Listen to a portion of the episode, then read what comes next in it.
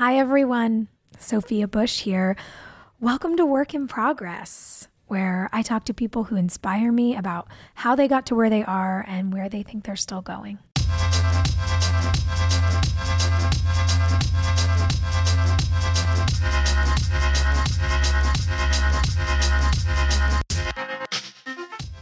On today's episode, you'll hear my conversation with Doctor Risa Hoffman. She is an infectious disease specialist who holds a master's degree from the Harvard School of Public Health, and she completed her adult infectious disease training at U C L A. She's remained there as a specialist, working closely with both the U C L A Program in Global Health and the Care Center.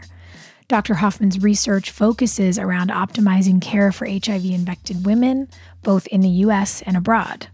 Today, we're going to talk about what it's like to be a doctor right now, her work with H I V patients, her concerns about COVID nineteen from the perspective of infectious disease, and how the COVID crisis is bringing the medical community together today in ways we've never seen.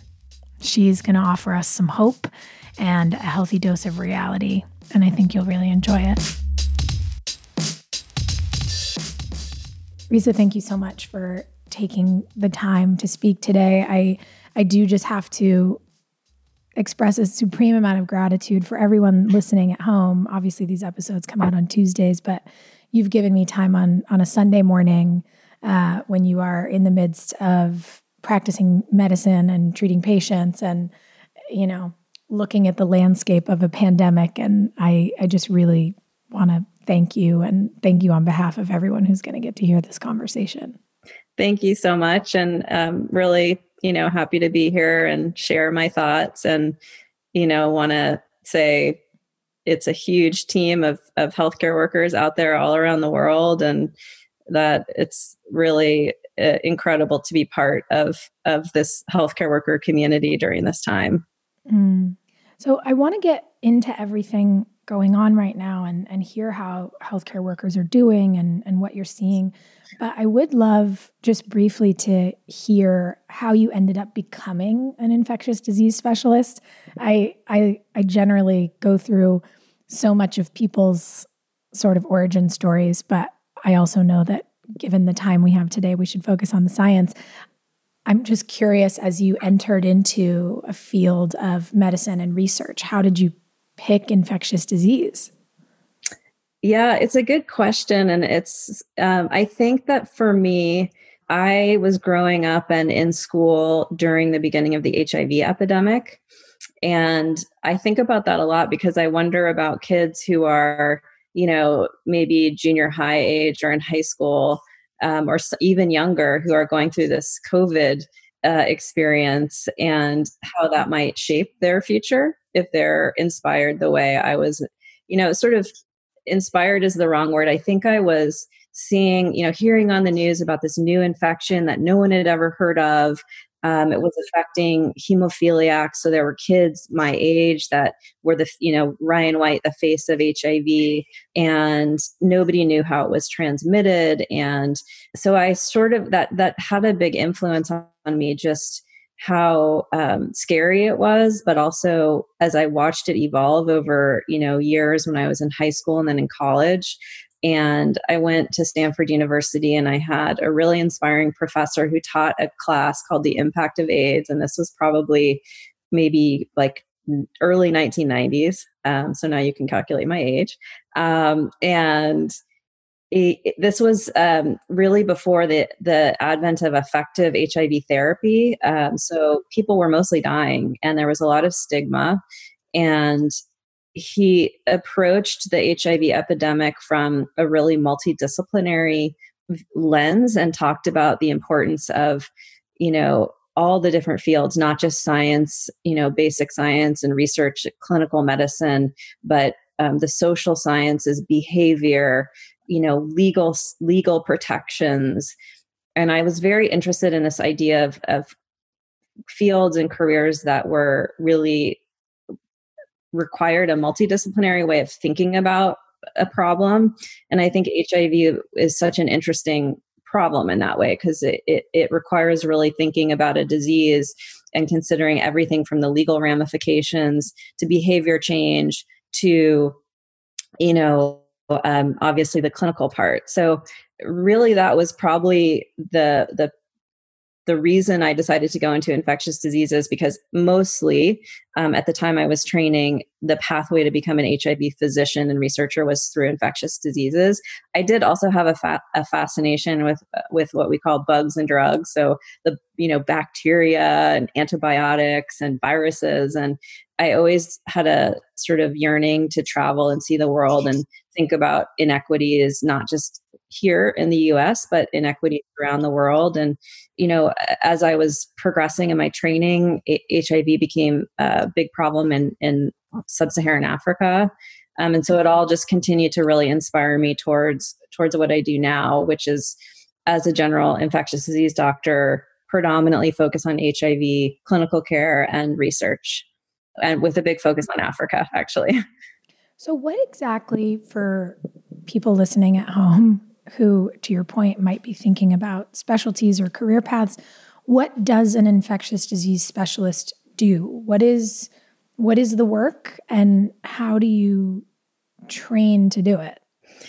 Uh, well, it's actually an incredibly diverse uh, career pathway, and maybe I can inspire some young people out there, because if you can believe it, we're, we're a very unpopular specialty, and we've had shortages of, of people going into this field. Um, we're struggling to train infectious disease doctors, but really um, infectious diseases is, you know, multiple different, I guess, careers. You can approach it from a public health view. So you could potentially train and um, get a master's in public health or a P H D in public health or epidemiology, which is sort of the study of diseases at a population level. In, in the clinical realm, it really is the study of, you know, kind of, as I said, um, you know, bugs and drugs. So we we are responsible for, for knowing about all sorts of infections. Um, and I think people think, you know, of things like Ebola and wearing the spacesuit and, um, you know, outbreaks. And Hollywood has definitely contributed to that, that view of infectious disease doctors are, are people that go around wearing spacesuits and taking care of, you know, hemorrhagic uh, viruses. But uh, a lot of what we do is we take care of patients in the hospital who have, you know, complications of their underlying disease. So cancer patients get chemotherapy, and then they get infections because their immune systems are weak, and we come in and help with antibiotics for that.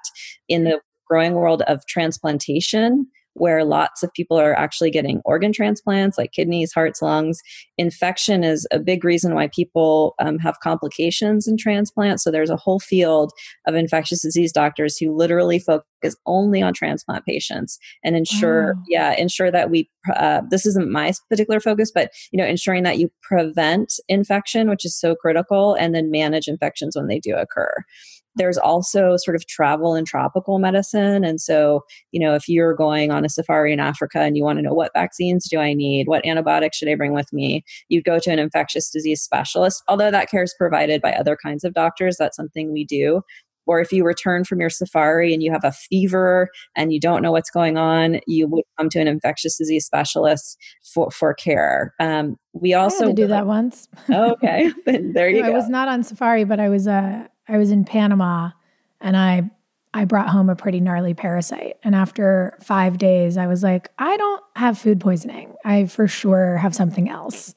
Yeah. And I called my G P, who then was like, you need to go see an infectious disease specialist. And I thought, oh man, here we go. Yeah. Yeah, yeah, it's pretty, pretty interesting. Yeah. And so some people kind of call infectious disease doctors like the medical detectives.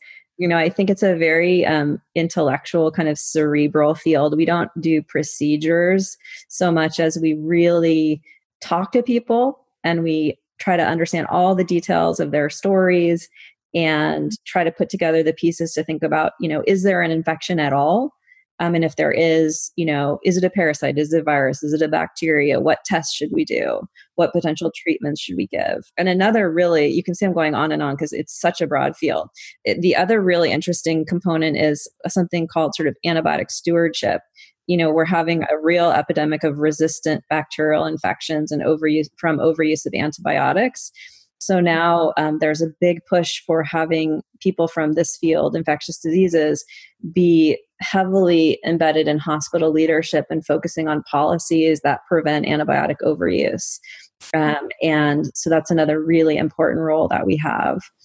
I've been reading uh, The Body by Bill Bryson.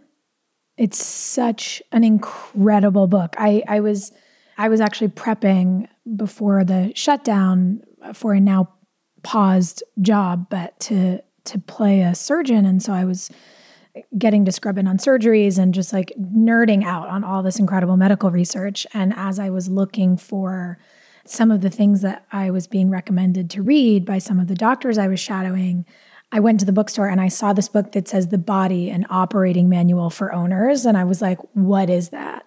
And it is so good and so cool. And I'm just so obsessed with the book. I've actually started going back through all my notes I've been making in the margins and making flashcards because I'm that much of a nerd. Wow. Um, Maybe you should go to medical school. I know, honestly, like that was my plan. And then my, I don't know, life just took a left turn. I don't know what happened, but it's, it's been so cool to, to learn so much about every system in the body and also the history of research in those systems.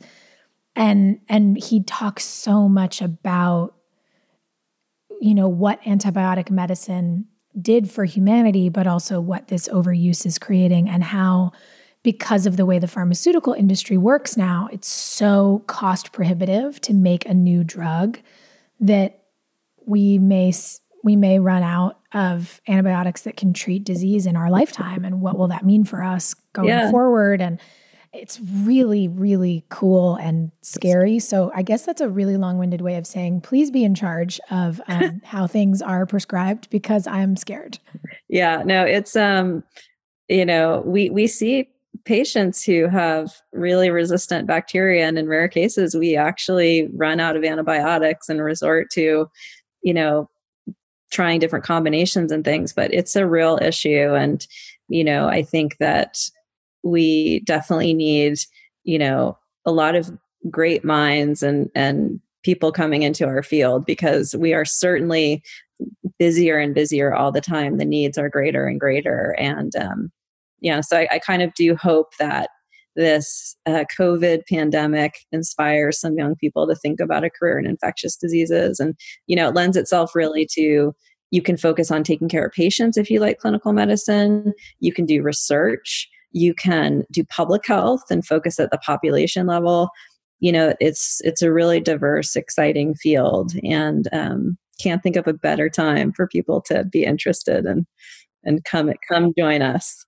So when, when we talk about what a broad scope working in infectious diseases has, really, because to your point, there are so many verticals people can go into. You talked at the beginning of this about how your research has focused in the H I V sector. And I know that in a little more detail, your research focuses in optimizing care for H I V-infected women. Can you talk us through a little bit more about that? What what the sort of current landscape looks like and, and why, why that's the focus for you?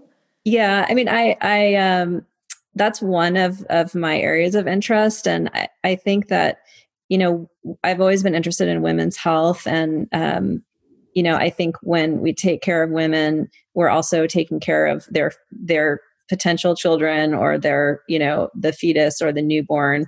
Um, and my original training actually in medicine, I studied both adult medicine and pediatrics. And so thinking about women's health and in particular thinking about women's health during pregnancy um, and postpartum and that mother-infant kind of combination really appealed to me. And in H I V, that's such an important moment in time because H I V can be transmitted from a mother to a baby, either during pregnancy, at delivery, or during breastfeeding. And so in my career, one of the big questions that has been tackled by the community of H I V researchers has been how to prevent H I V transmission to infants and how to also think about keeping, you know, sometimes, you know, it's nice to have the training I have on adults and kids because I think sometimes we focus more on, on, on the baby because it is such a high impact, you know, moment in time when we want infants to do well.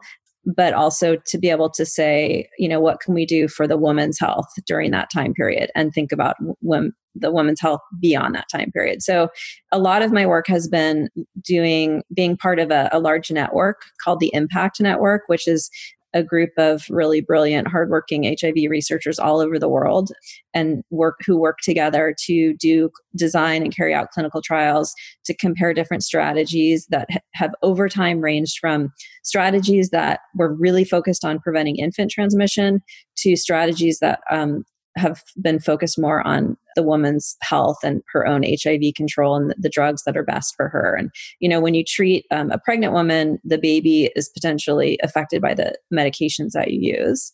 Um, and so we have to really think very carefully about what we use in pregnancy. And because of the fears of studying, you know, medicines in pregnancy, pregnant women are often excluded from clinical trials because people are just too nervous about, you know, what might happen. And in that process of excluding them, that means we often don't understand the safety of a medication in pregnancy for six to ten years after we know about it in someone that's not pregnant.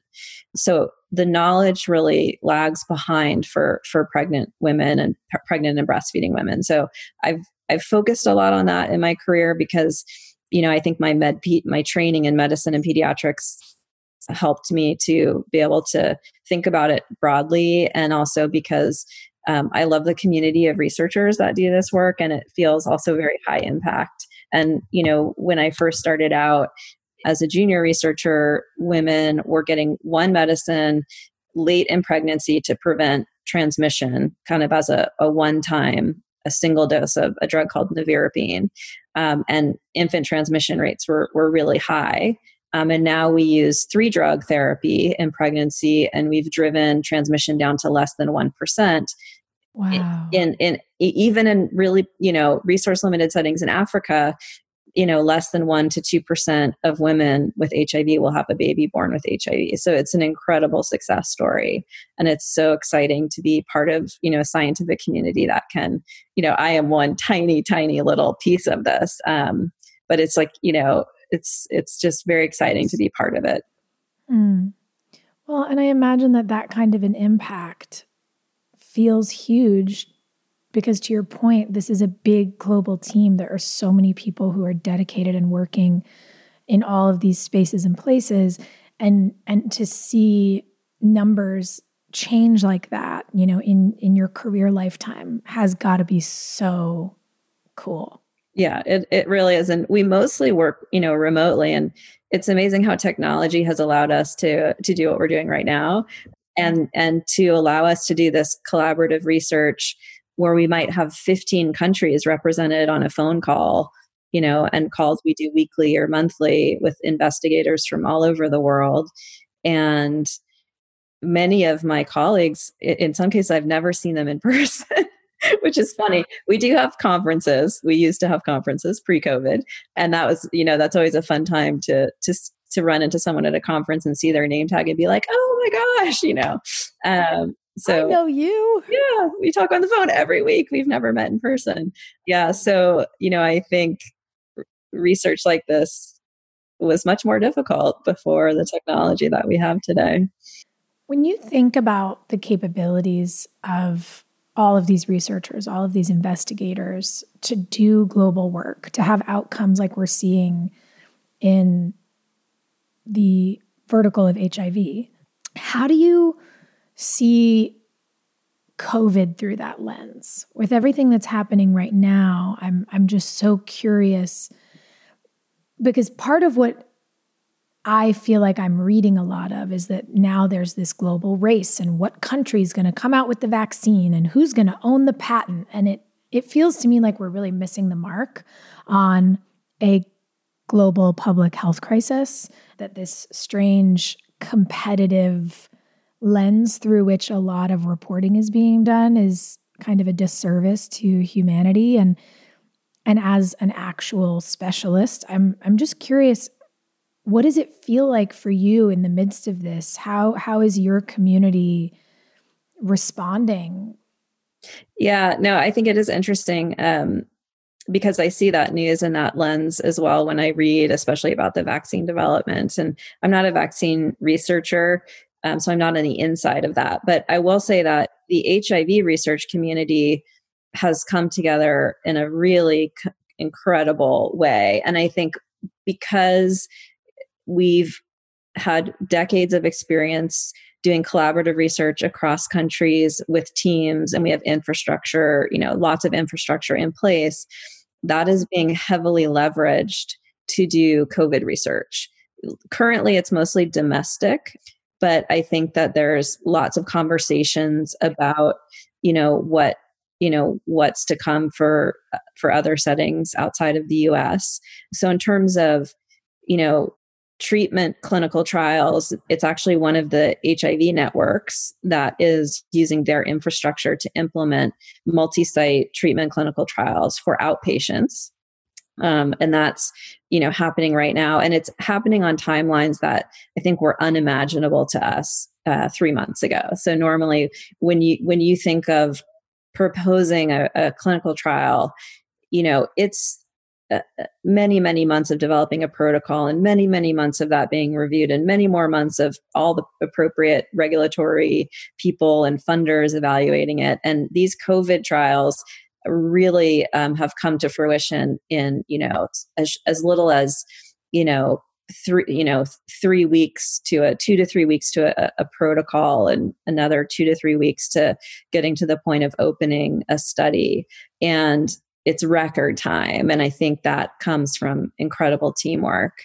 And so I see from where I sit a really positive view of how it, infectious disease physicians and the networks, research networks that have existed for H I V are being leveraged to, to do COVID work.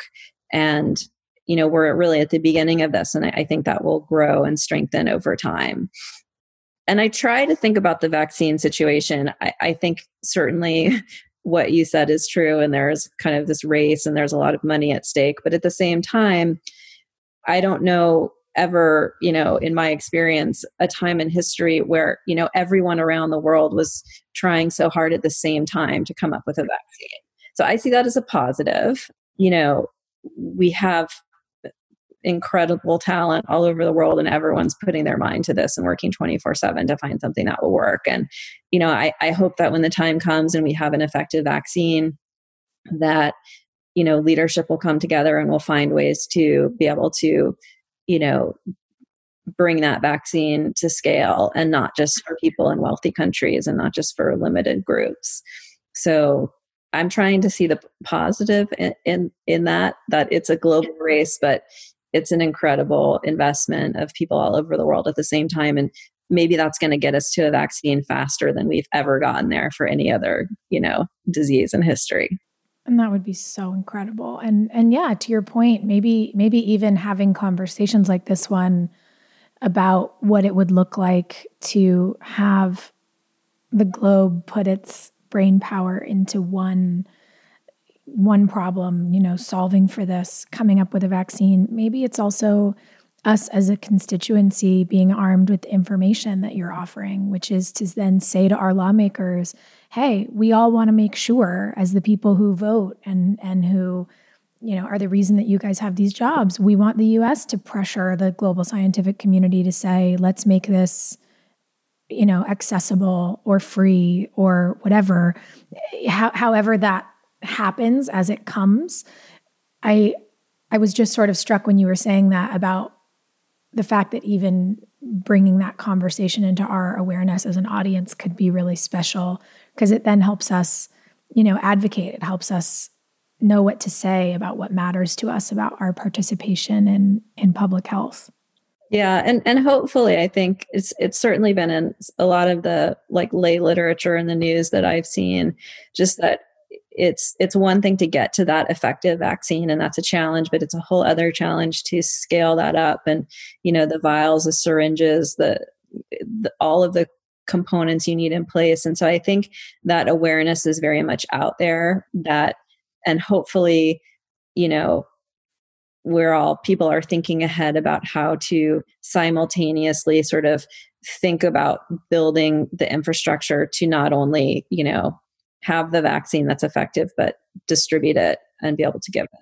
Yeah. So I, I think it's in the language. And I do think the more people understand that that's a potential barrier, it can be a voice for, you know, trying to make sure that happens and hoping that we have leadership that can help us get where we need to be. Right.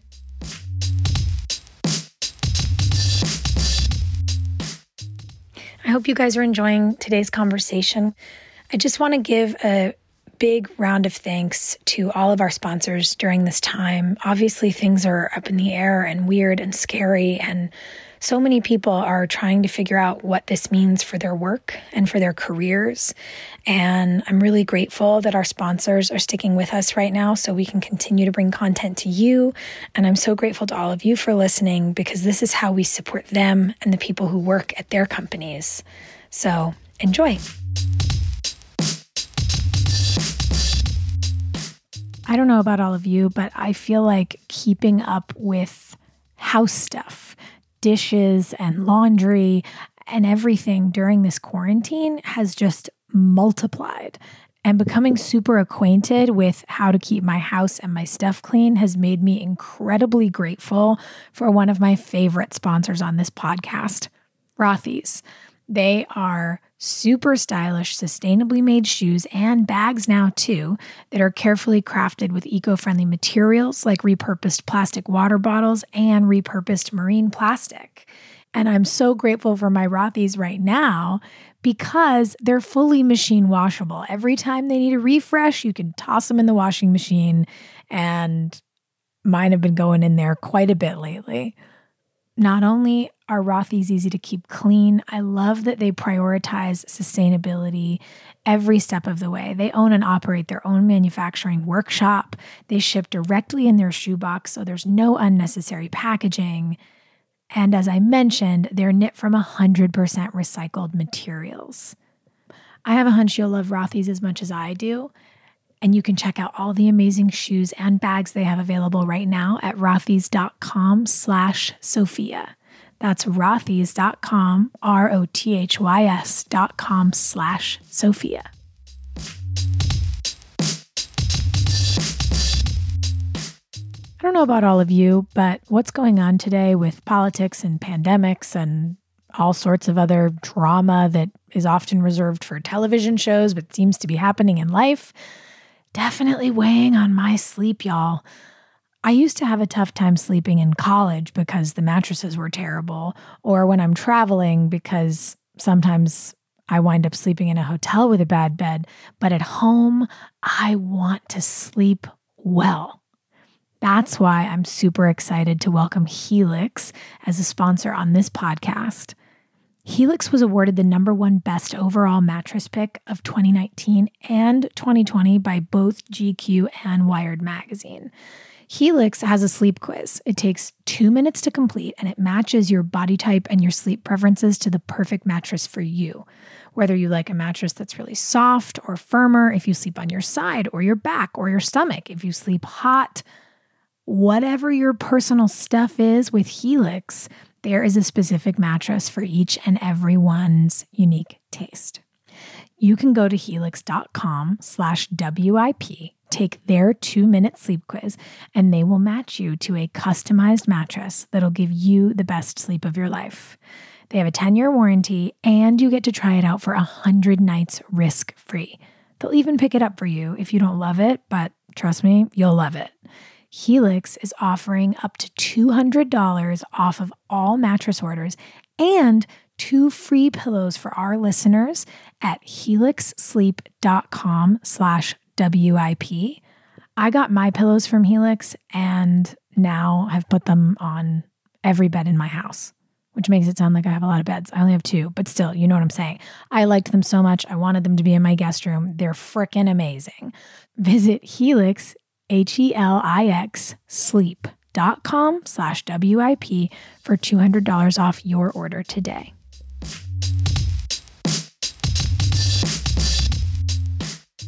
It's obviously so easy to look forward and, and try to figure out when we're going to have some solutions, when we might have a vaccine, what life is going to look like going forward. But I'm actually very curious just from your perspective, with your education and the work that you do.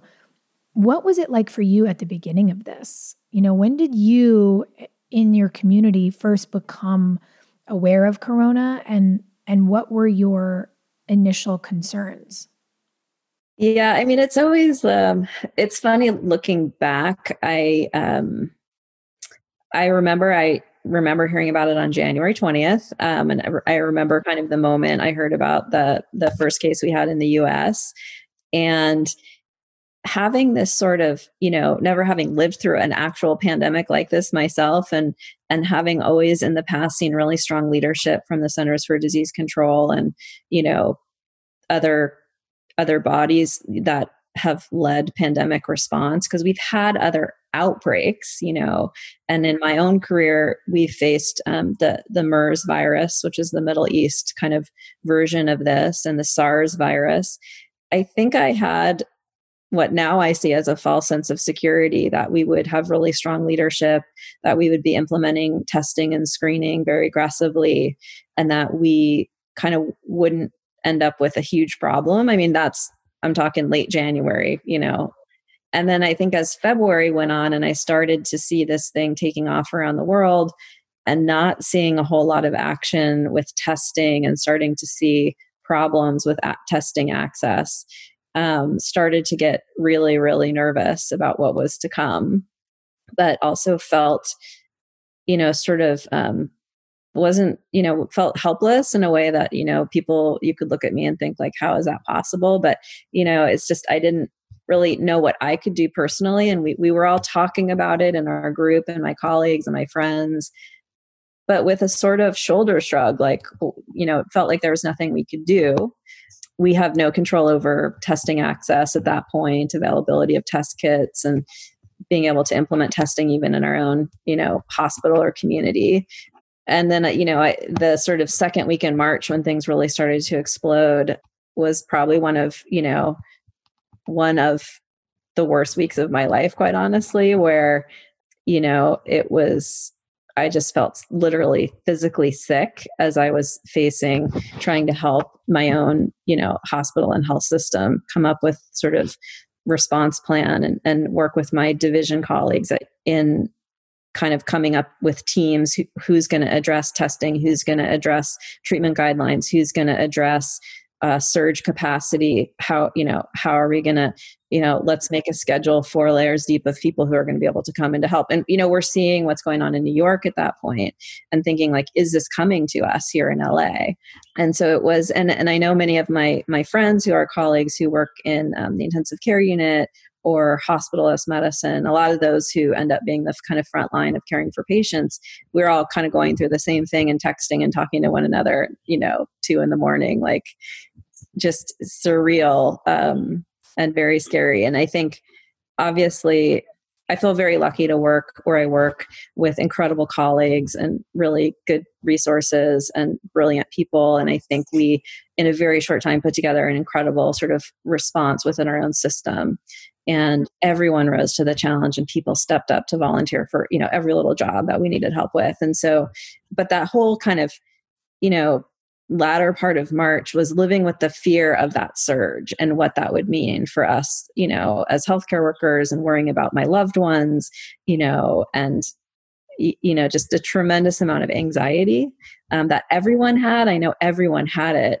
And so it was just, you know, mine was more focused on being on the healthcare worker side of that, and, you know, worrying a lot about, you know, as you saw stories coming out of New York and other places and China, all the healthcare workers who were infected and died, and thinking, is this coming to us? Are we going to see this in our own, you know, in, in our colleagues? And I think everyone had that. No one was really maybe overtly talking about that part, but that was certainly something that kept me up at night.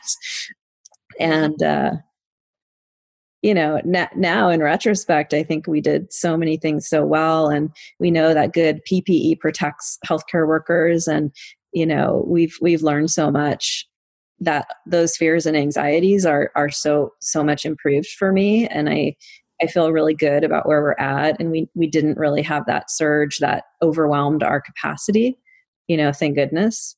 And, you know, now it's shifted more to, I think, what everyone is struggling with, which is, what happens now, and, you know, what is it going to look like, and when can I go out to dinner with my friends, and when can I play tennis again? And, you know, I have those same sort of questions, and maybe I come to those questions with a little bit more knowledge, but I really don't know. You might ask me the answer to those questions and I'm going to say, I don't know. But yeah. I'm curious in terms of, in terms of the kind of technical observation of a virus like this. I, I wonder if you can speak to why it's so dangerous. One of, one of the things that I wondered about this, you know, similarly to you, I, I grew up in California. I was I was in elementary school when the AIDS crisis hit.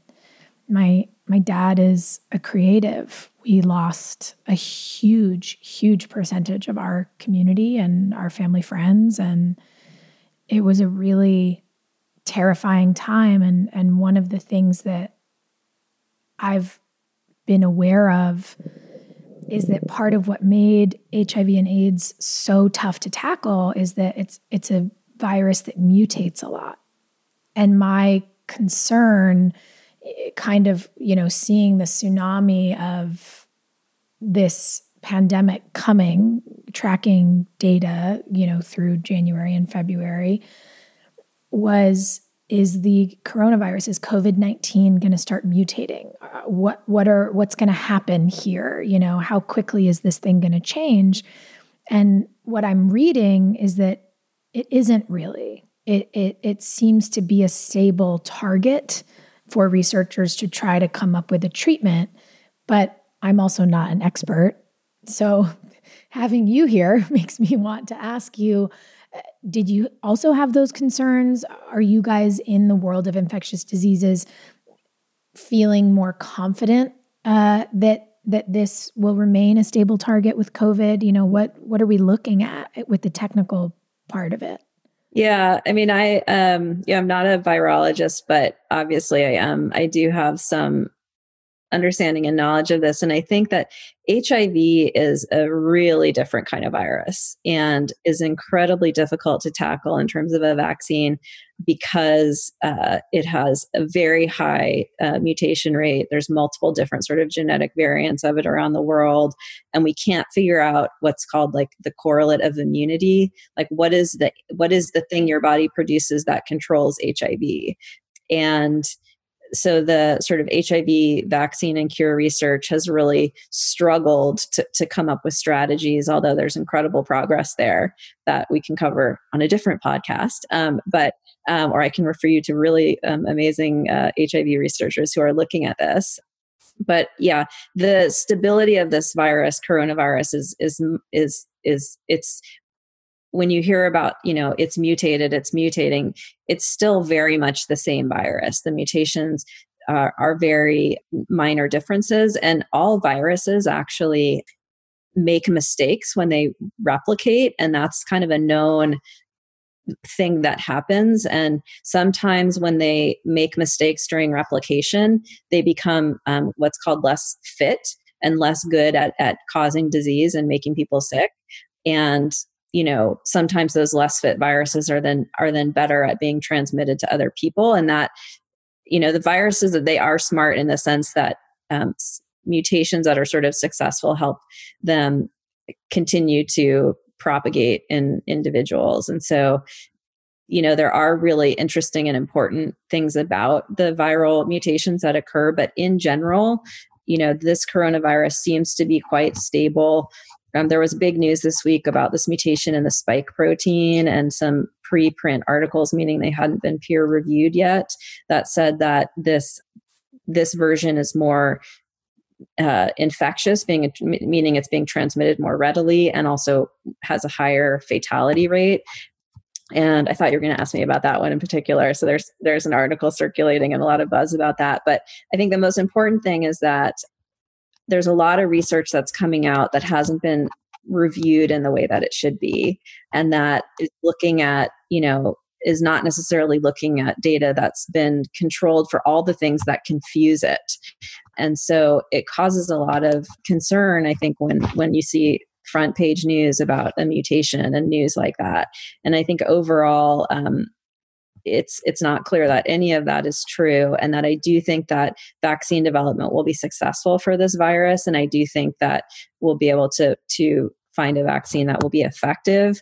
Whether it's going to be, you know, the duration of effectiveness, whether the vaccine might have to be adjusted over time, um, I guess all those things, you know, we don't know the answers to them, but this is definitely not H I V.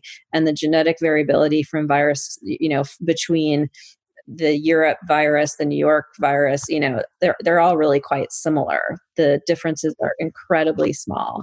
So I guess it's a really long-winded way of saying, I, I do think that vaccine development will be successful.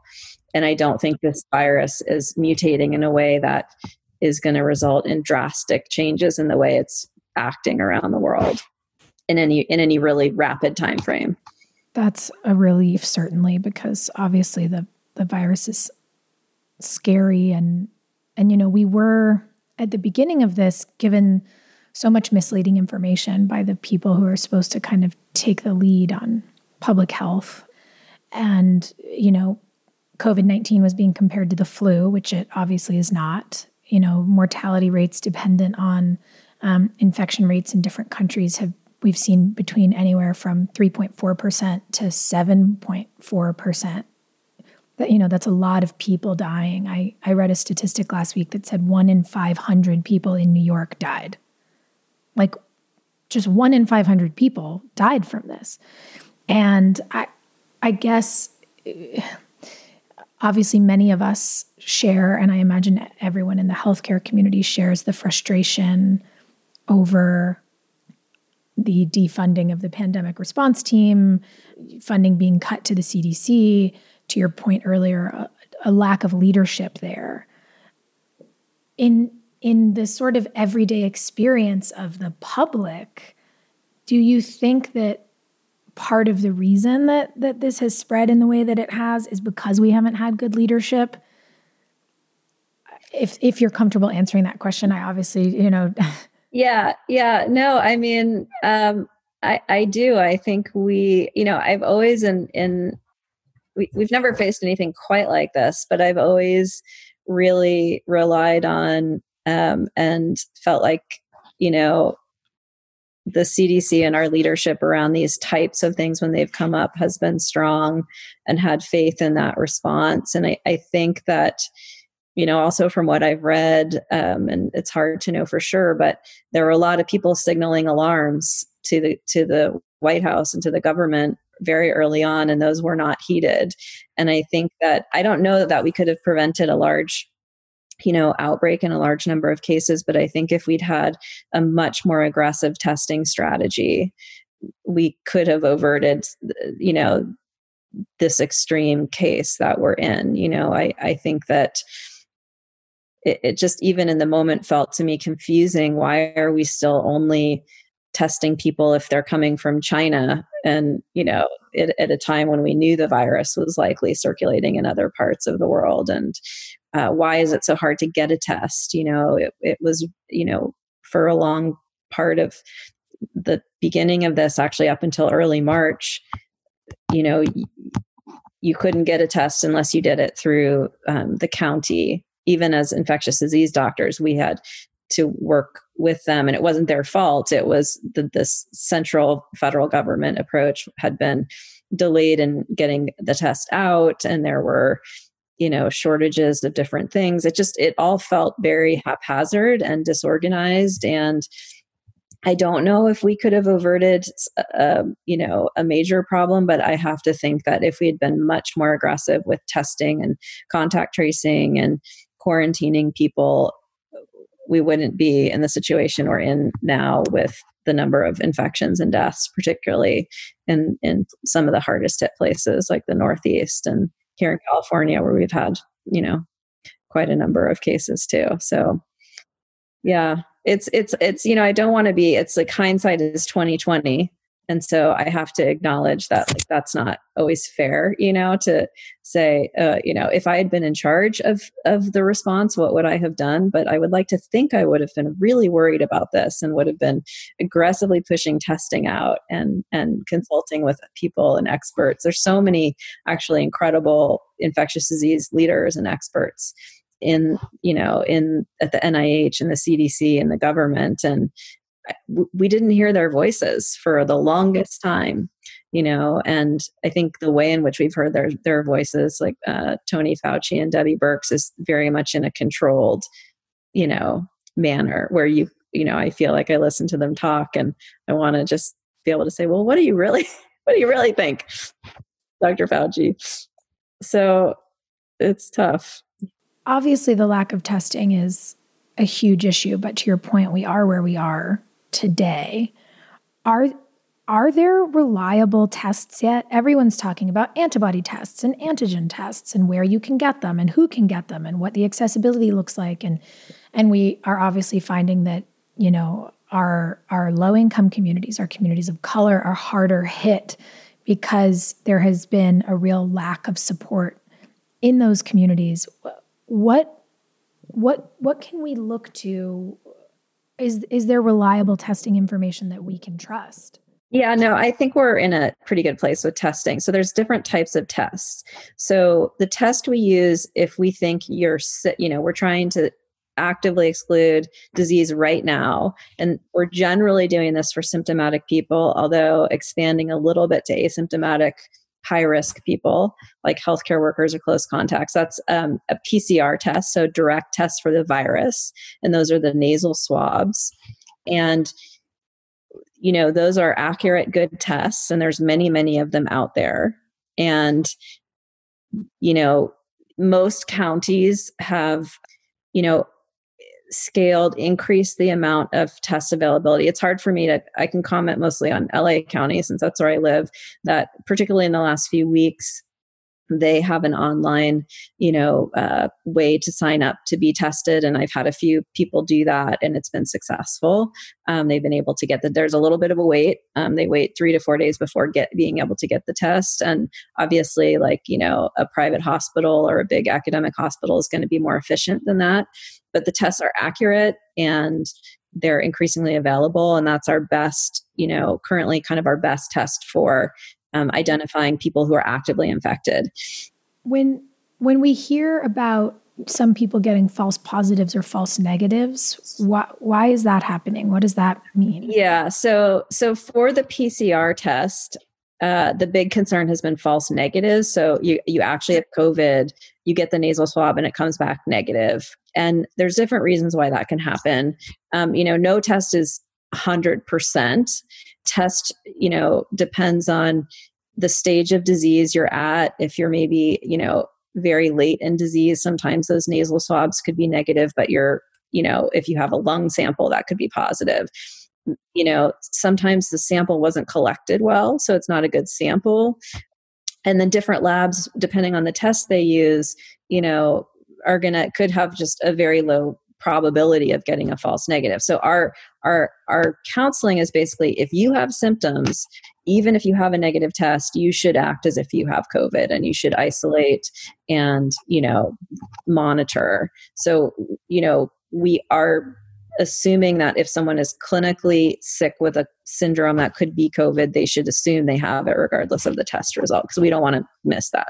And when we're talking about symptoms, you know, as you said at the beginning, we were really only testing very symptomatic people. Testing's being expanded to people who are asymptomatic. Why does this virus present so differently in people who have it? Because you know, there's a lot of reporting out there. Some people are just losing their sense of taste or smell. Some people have horrific side effects. Some, you know, there's, there is a mortality rate. There are people who have been released from hospitals and, and doctors are saying they have permanent lung damage. You know, what, why, why does it show up so differently in different people?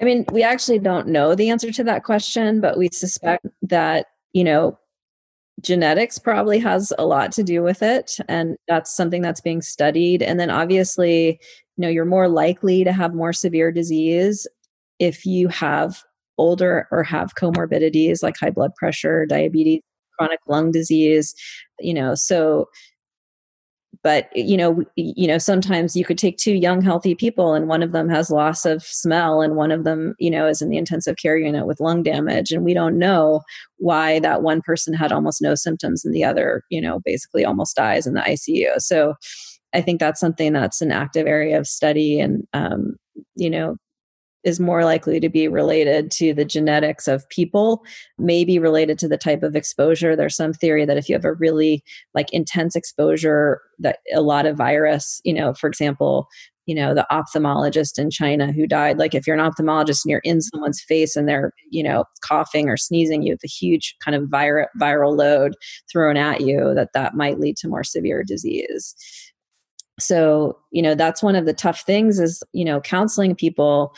It, you know, I think young, healthy people do have a sense that they're maybe less likely to be affected or less likely to get severely ill. But, you know, while that's true, it doesn't mean it can't happen, you know, and, and, and I think that that's hard for people to, you know, on the one hand, people get very nervous about that. On the other hand, I think some, some people still feel a bit invincible. And I think that we've been trying to get the message out that, you know, young, healthy people can still get really sick, and we need we need the young, healthy population to help us to prevent spread to other people and know that they're also protecting themselves when they stay at home and follow, you know, kind of the policies about sheltering in place.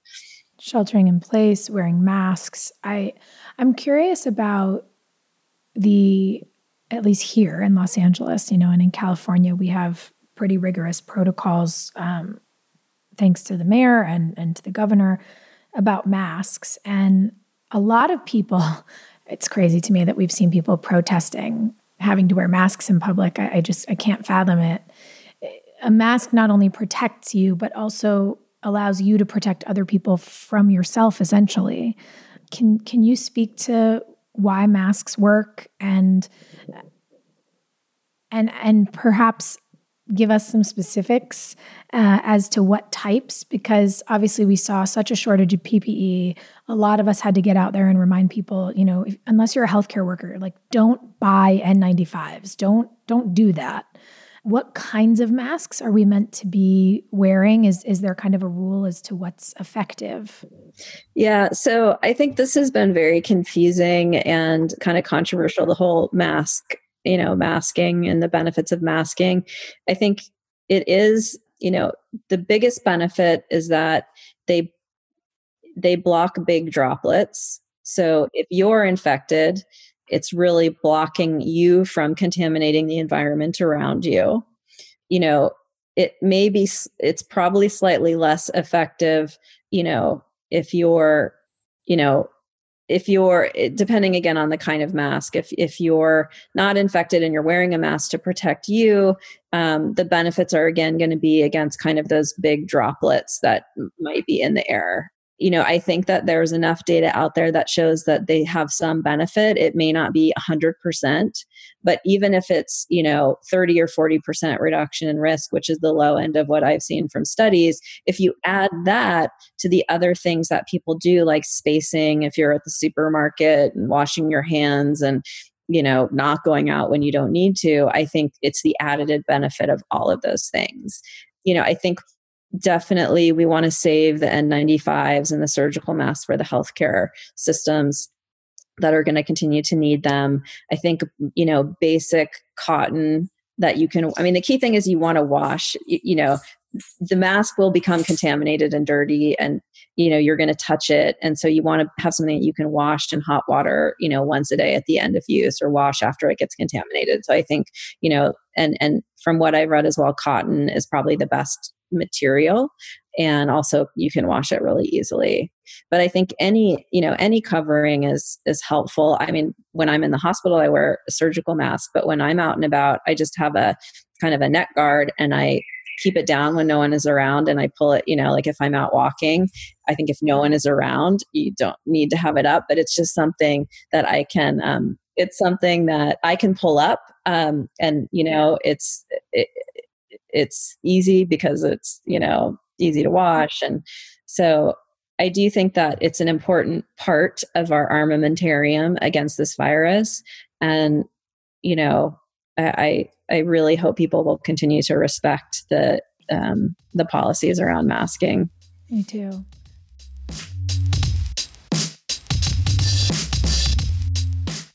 How's everybody doing with their health? I'm really trying to be a little more diligent about taking care of my own because we're home. It's easier to be more sedentary, and it can be really easy to let hours in the day go by while we're all working from home without drinking any water. I don't know about you guys, but this is a serious problem for me. I'm dehydrated all the time, and Liquid I V has changed the game for me. It is an easy, healthy solution for dehydration. One stick of Liquid I V and sixteen ounces of water hydrates you faster and more efficiently than water alone, because each serving provides as much hydration as two to three bottles of water, plus vitamins C, B three, B five, B six, and B twelve. Those are vitamins that are excellent for your immunity. They keep us healthy and they help our bodies fight against infections, which feels especially important right now. And just so you know, it's more vitamin C than you would get in an orange and as much potassium as you would get in a banana. So let's boost our hydration, let's boost our immunity, and let's change the world.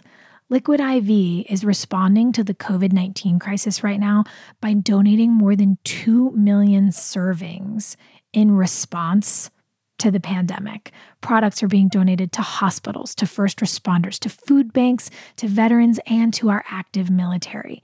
And since daily hydration occurs in three out of four people, everyone on the front lines of this fight needs the support. I'm super proud to have Liquid I V as a sponsor on this podcast. I'm really excited about the ways they're giving back to our frontline workers, and I'm excited about the way they're making me feel healthier and more hydrated, and I would love for you all to feel the same. If you want to be better hydrated, Liquid I V is available nationwide at Target, Whole Foods, and Costco, or you can get twenty-five percent off when you go to liquid I V dot com and use the code W I P at checkout. That's twenty-five percent off anything you order when you use our promo code for our listeners, W I P, at liquid I V dot com. Get better hydration today and give back to our frontline healthcare workers at liquid I V dot com, promo code W I P.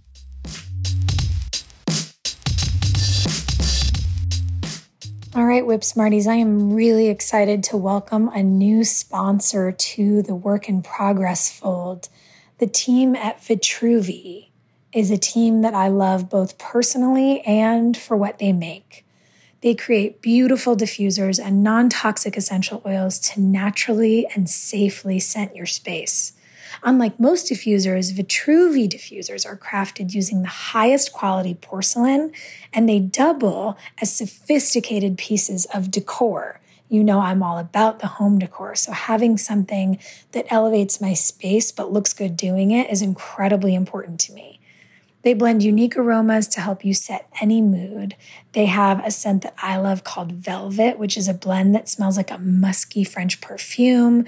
They've got one called Retreat, which smells tropical and fancy, and honestly, who doesn't want to be emotionally transported to a tropical destination right now? All Vitruvi diffusers come with free shipping and a one-year warranty, and the team at Vitruvi is giving my listeners twenty percent off your first order with the code WORKINPROGRESS. Visit vitruvi dot com and use the code WORKINPROGRESS for twenty percent off your first order today. That's Vitruvi, V I T R U V I dot com, Work in Progress. Enjoy.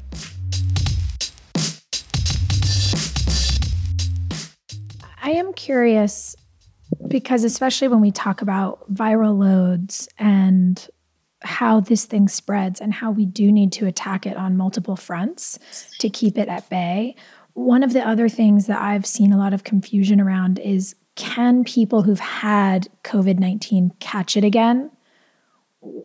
Do you guys have any kind of reliable hunches about that? Is is there data that's making that clear yet, or, or are we still unsure? Yeah, so um, So the answer is we're still unsure. Um, so going back to the testing question, so I, I talked about the P C R test. That's a direct test for the virus itself. The other kind of test we have is what's called the antibody test. And that's a test that should really be reserved for people who think they've had COVID, you know, and even then, debatable whether people need to get it. But if they want to get tested, it should really only be if you really think you had the disease.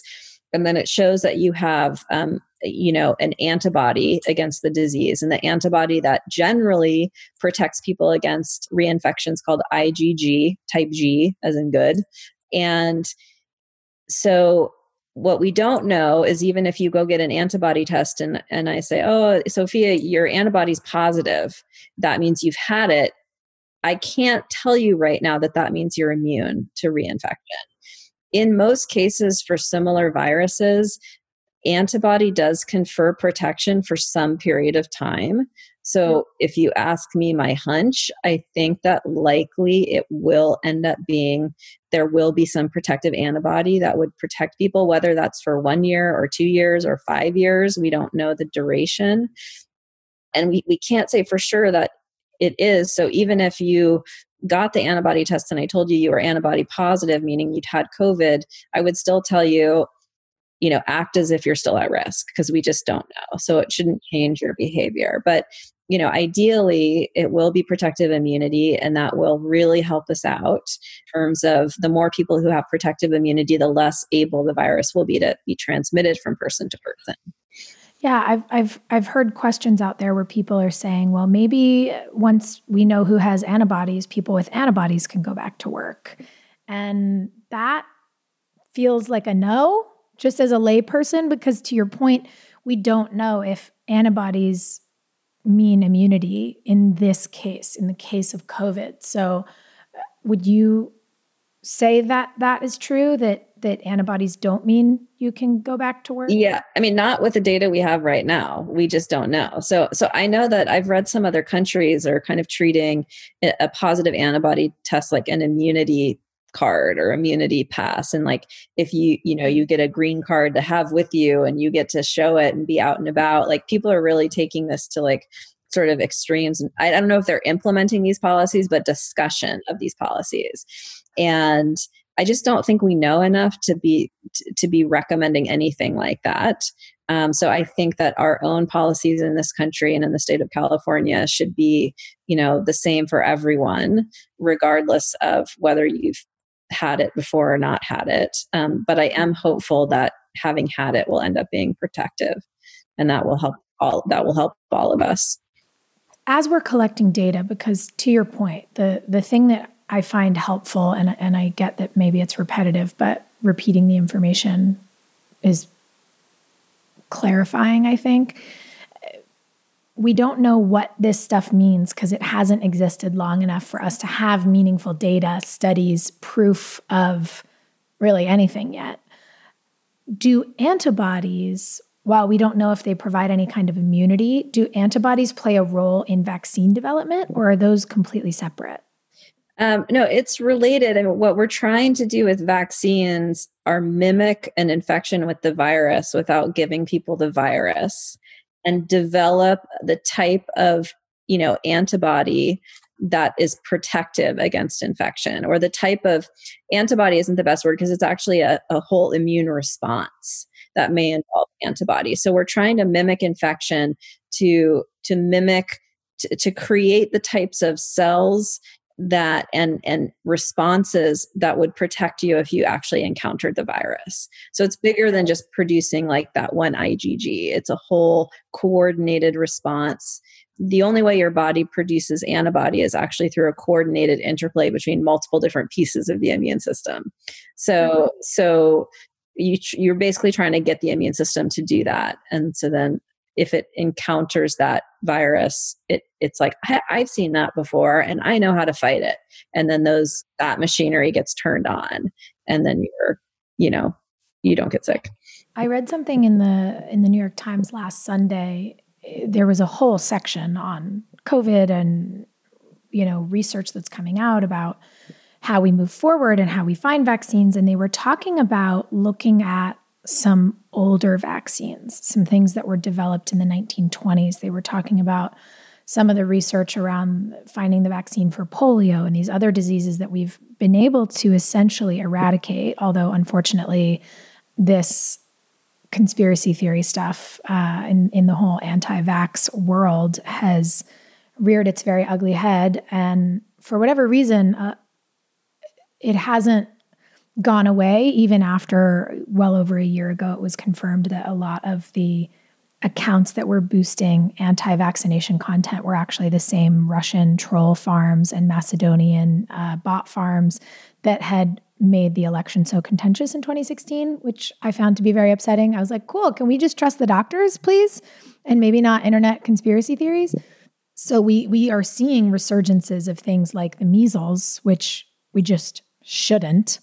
But I am curious, again, because you work in the in the field, are you hopeful that some of those older those older vaccines that we have, you know, in our medical banks essentially could could lead to a treatment for COVID?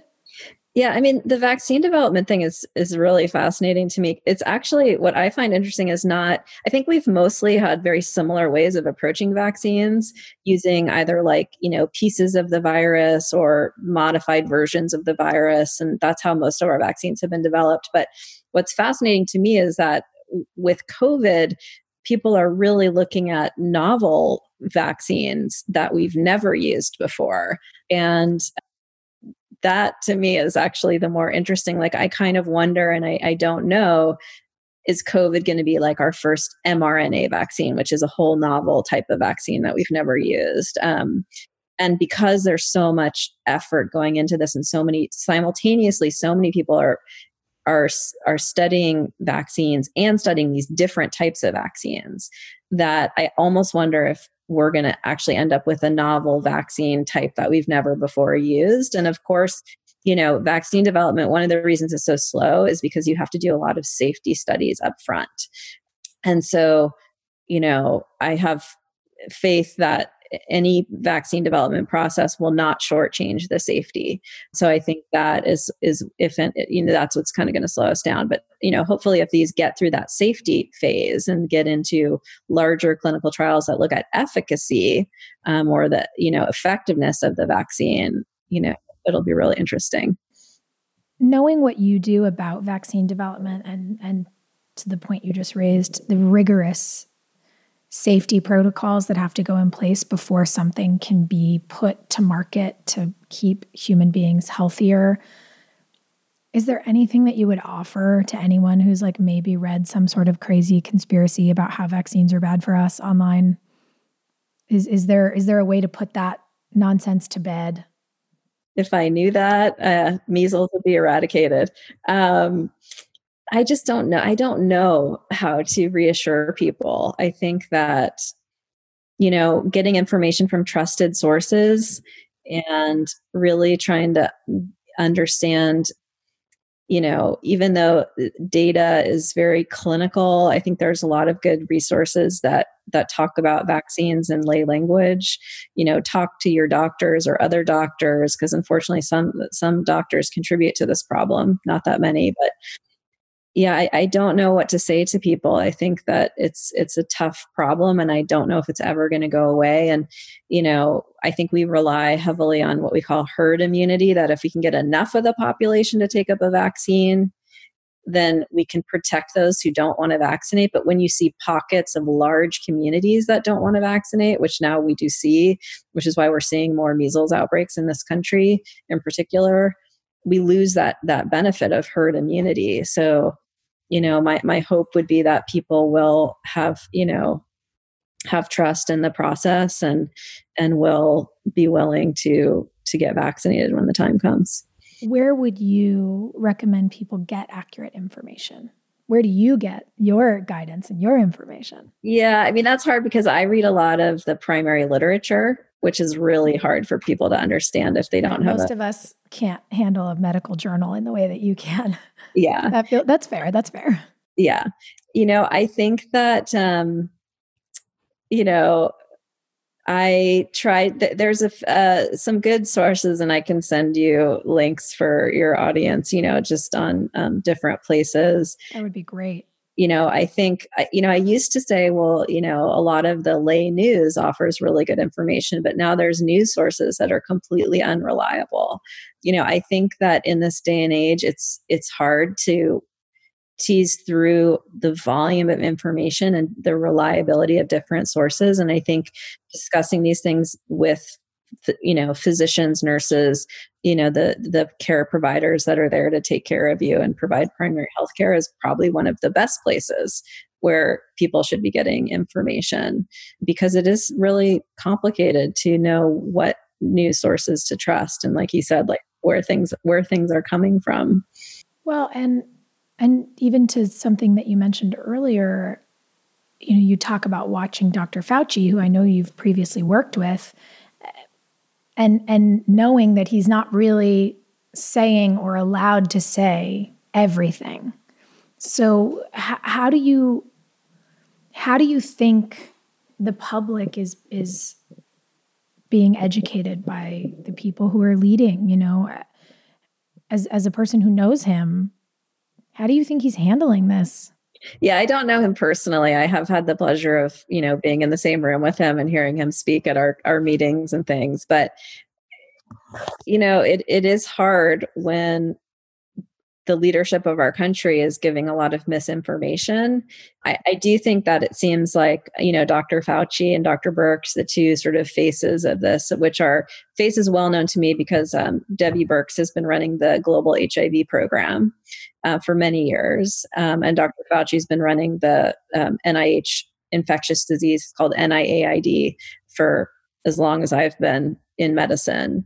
I think they're very good at at inserting and giving messages that are simple and clear and make sense, and, you know, trying to counter when when other uh, confusing messages are coming through. So I see them doing the best they can. Um, and I think, you know, listening to the sound bites that come from them, or reading interviews with them, or reading information like um, that they've written, you know, is a is a good way to hear their true voice. And it, uh, hopefully they'll be allowed to continue to to do some of that media. I think it's been cut back a little bit, but. Mm-hmm. Does that, is that disconcerting for you as a person who works in healthcare, to see the scientists like Doctor Fauci, Doctor Birx have their voices kind of taken from them?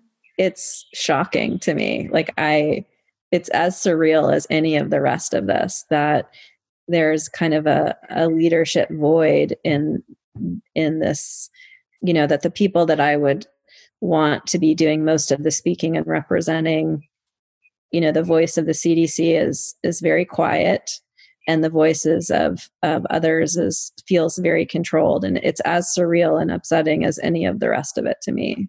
But I, but I try to, I try to realize that I think that, you know, they're incredibly valuable to this effort. And I think they're doing the best they can to balance, you know, being able to still be present and have influence and, and help us all, and, you know, kind of remain in their, in their roles, and being given, you know, being given a voice by the White House, I think is important that they have been given a voice. And so I see them doing everything they can to maintain that and not be pushed aside to the extent possible. So I, I can appreciate what an incredibly difficult balancing act this must be for them, and how incredibly difficult. And I hope one of them writes a book about it someday so I can read all the details, because I'm very curious to know like what's going on behind closed doors. Same. So am I. And, and I, I can't imagine being a reputable doctor like either of those two, and then having to listen to the president of the United States lie to people. And that feels like a crazy thing for me to say.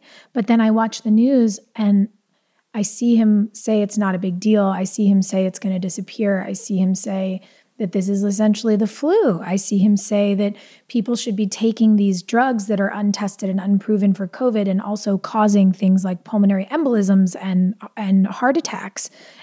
And I'm I'm just like, oh my God, what must it be like to be the doctor who has to stand next to this guy who's literally endangering the lives of Americans with the nonsense that he's saying, I I can't imagine the the amount of purpose you must be able to identify in remaining and trying to do your best and and be able to sort of stand there with a with a straight face. It's it's a it's a level of poise I do not have. Yeah, I me neither. I really have just the greatest respect for them and appreciate what they're doing, and so happy that we have them there and can look to them being, you know, up on the stage or off on the side. And I really hope we get a book one day from one of them, if Same. Not both of them.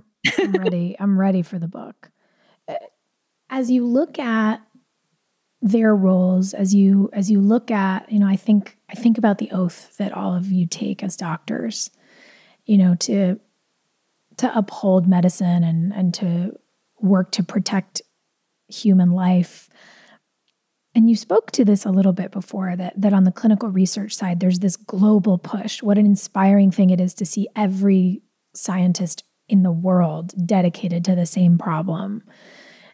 Do you think that going forward, this experience and this kind of need for teamwork will change the medical community, will change the research community, the, the way that everyone communicates and works together?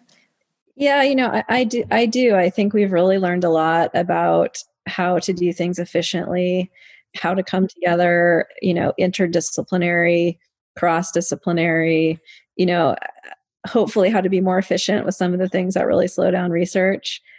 H I V's always been a real, you know, we call it team science because we always, you know, are thinking about having behavioral scientists. And, you know, we, we often have people with three or four different fields and expertise involved in, in, uh, in a leadership team.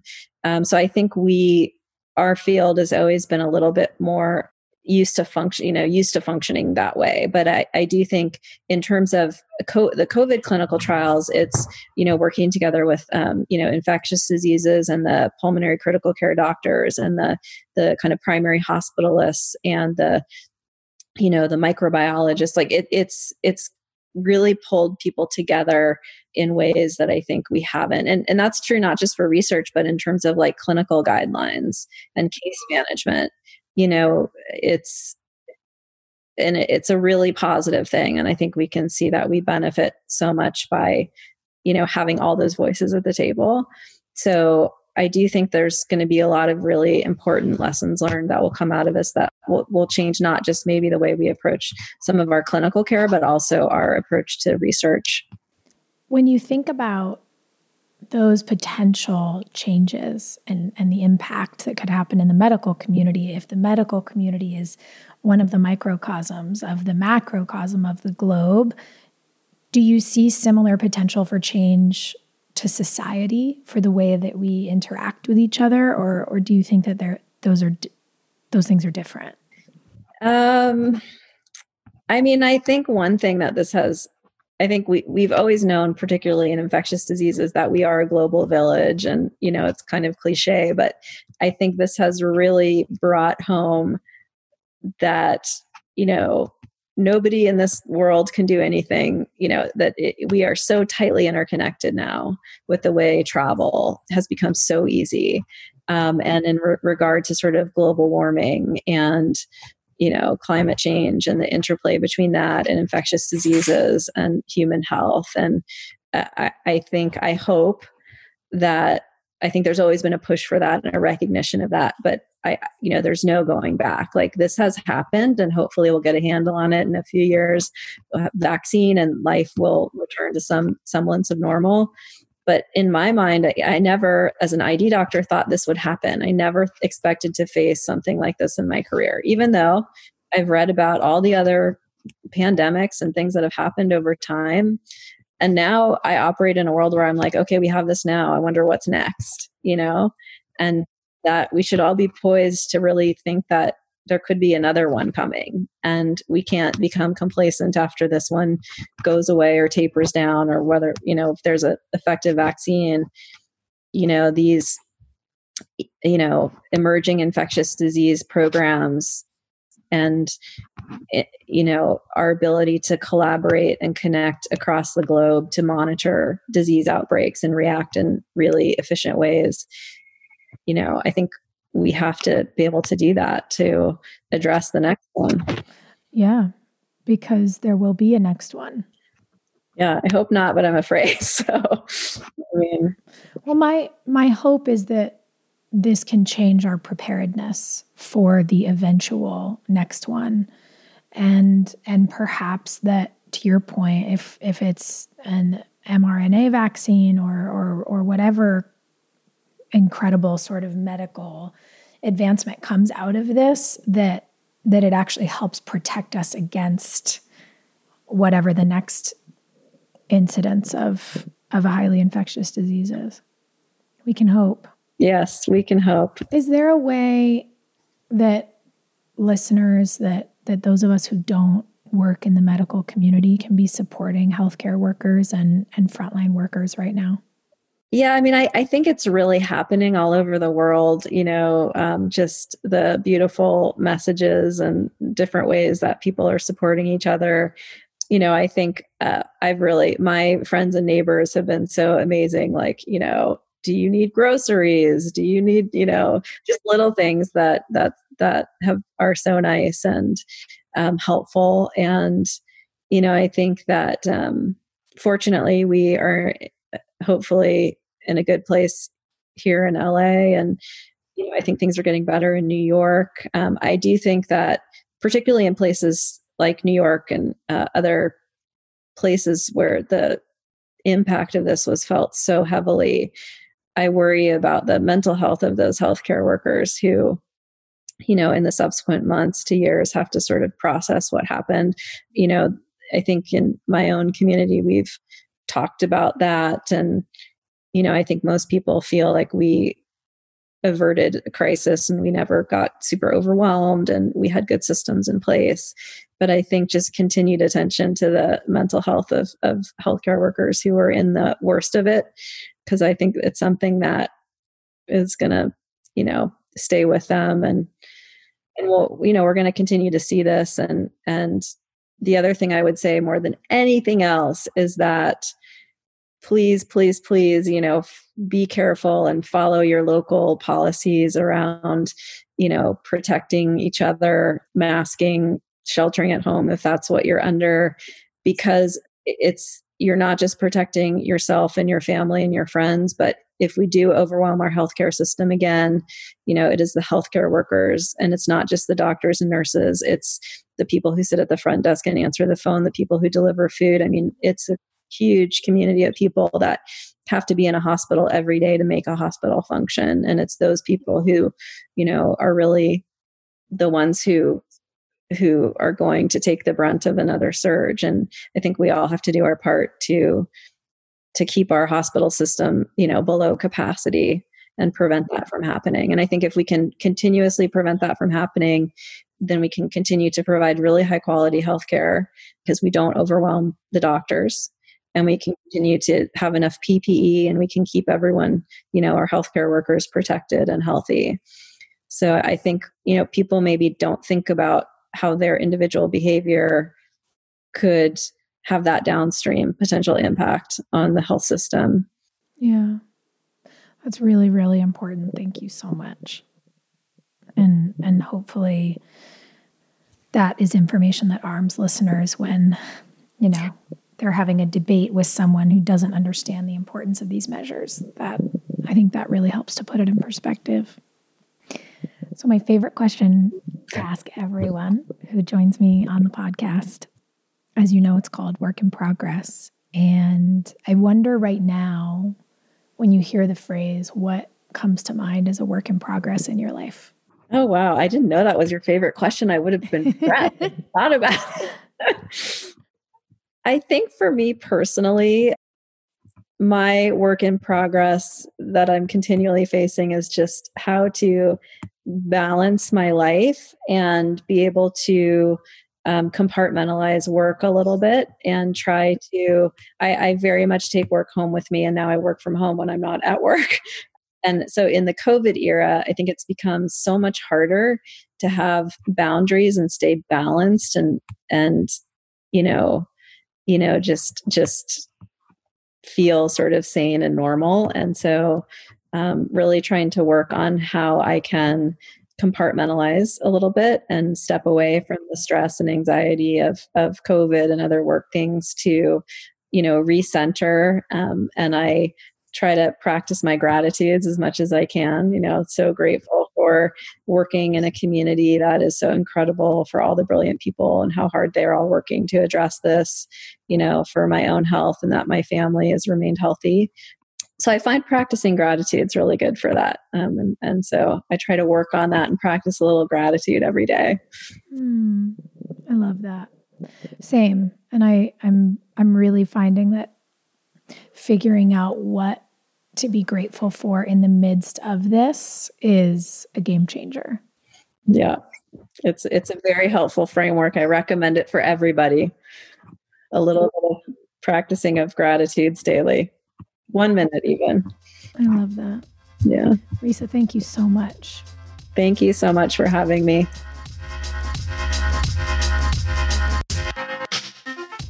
This show is executive produced by me, Sophia Bush, and Sim Sarna. Our supervising producer is Allison Bresnick. Our associate producer is Caitlin Lee. This episode was edited by Matt Sasaki.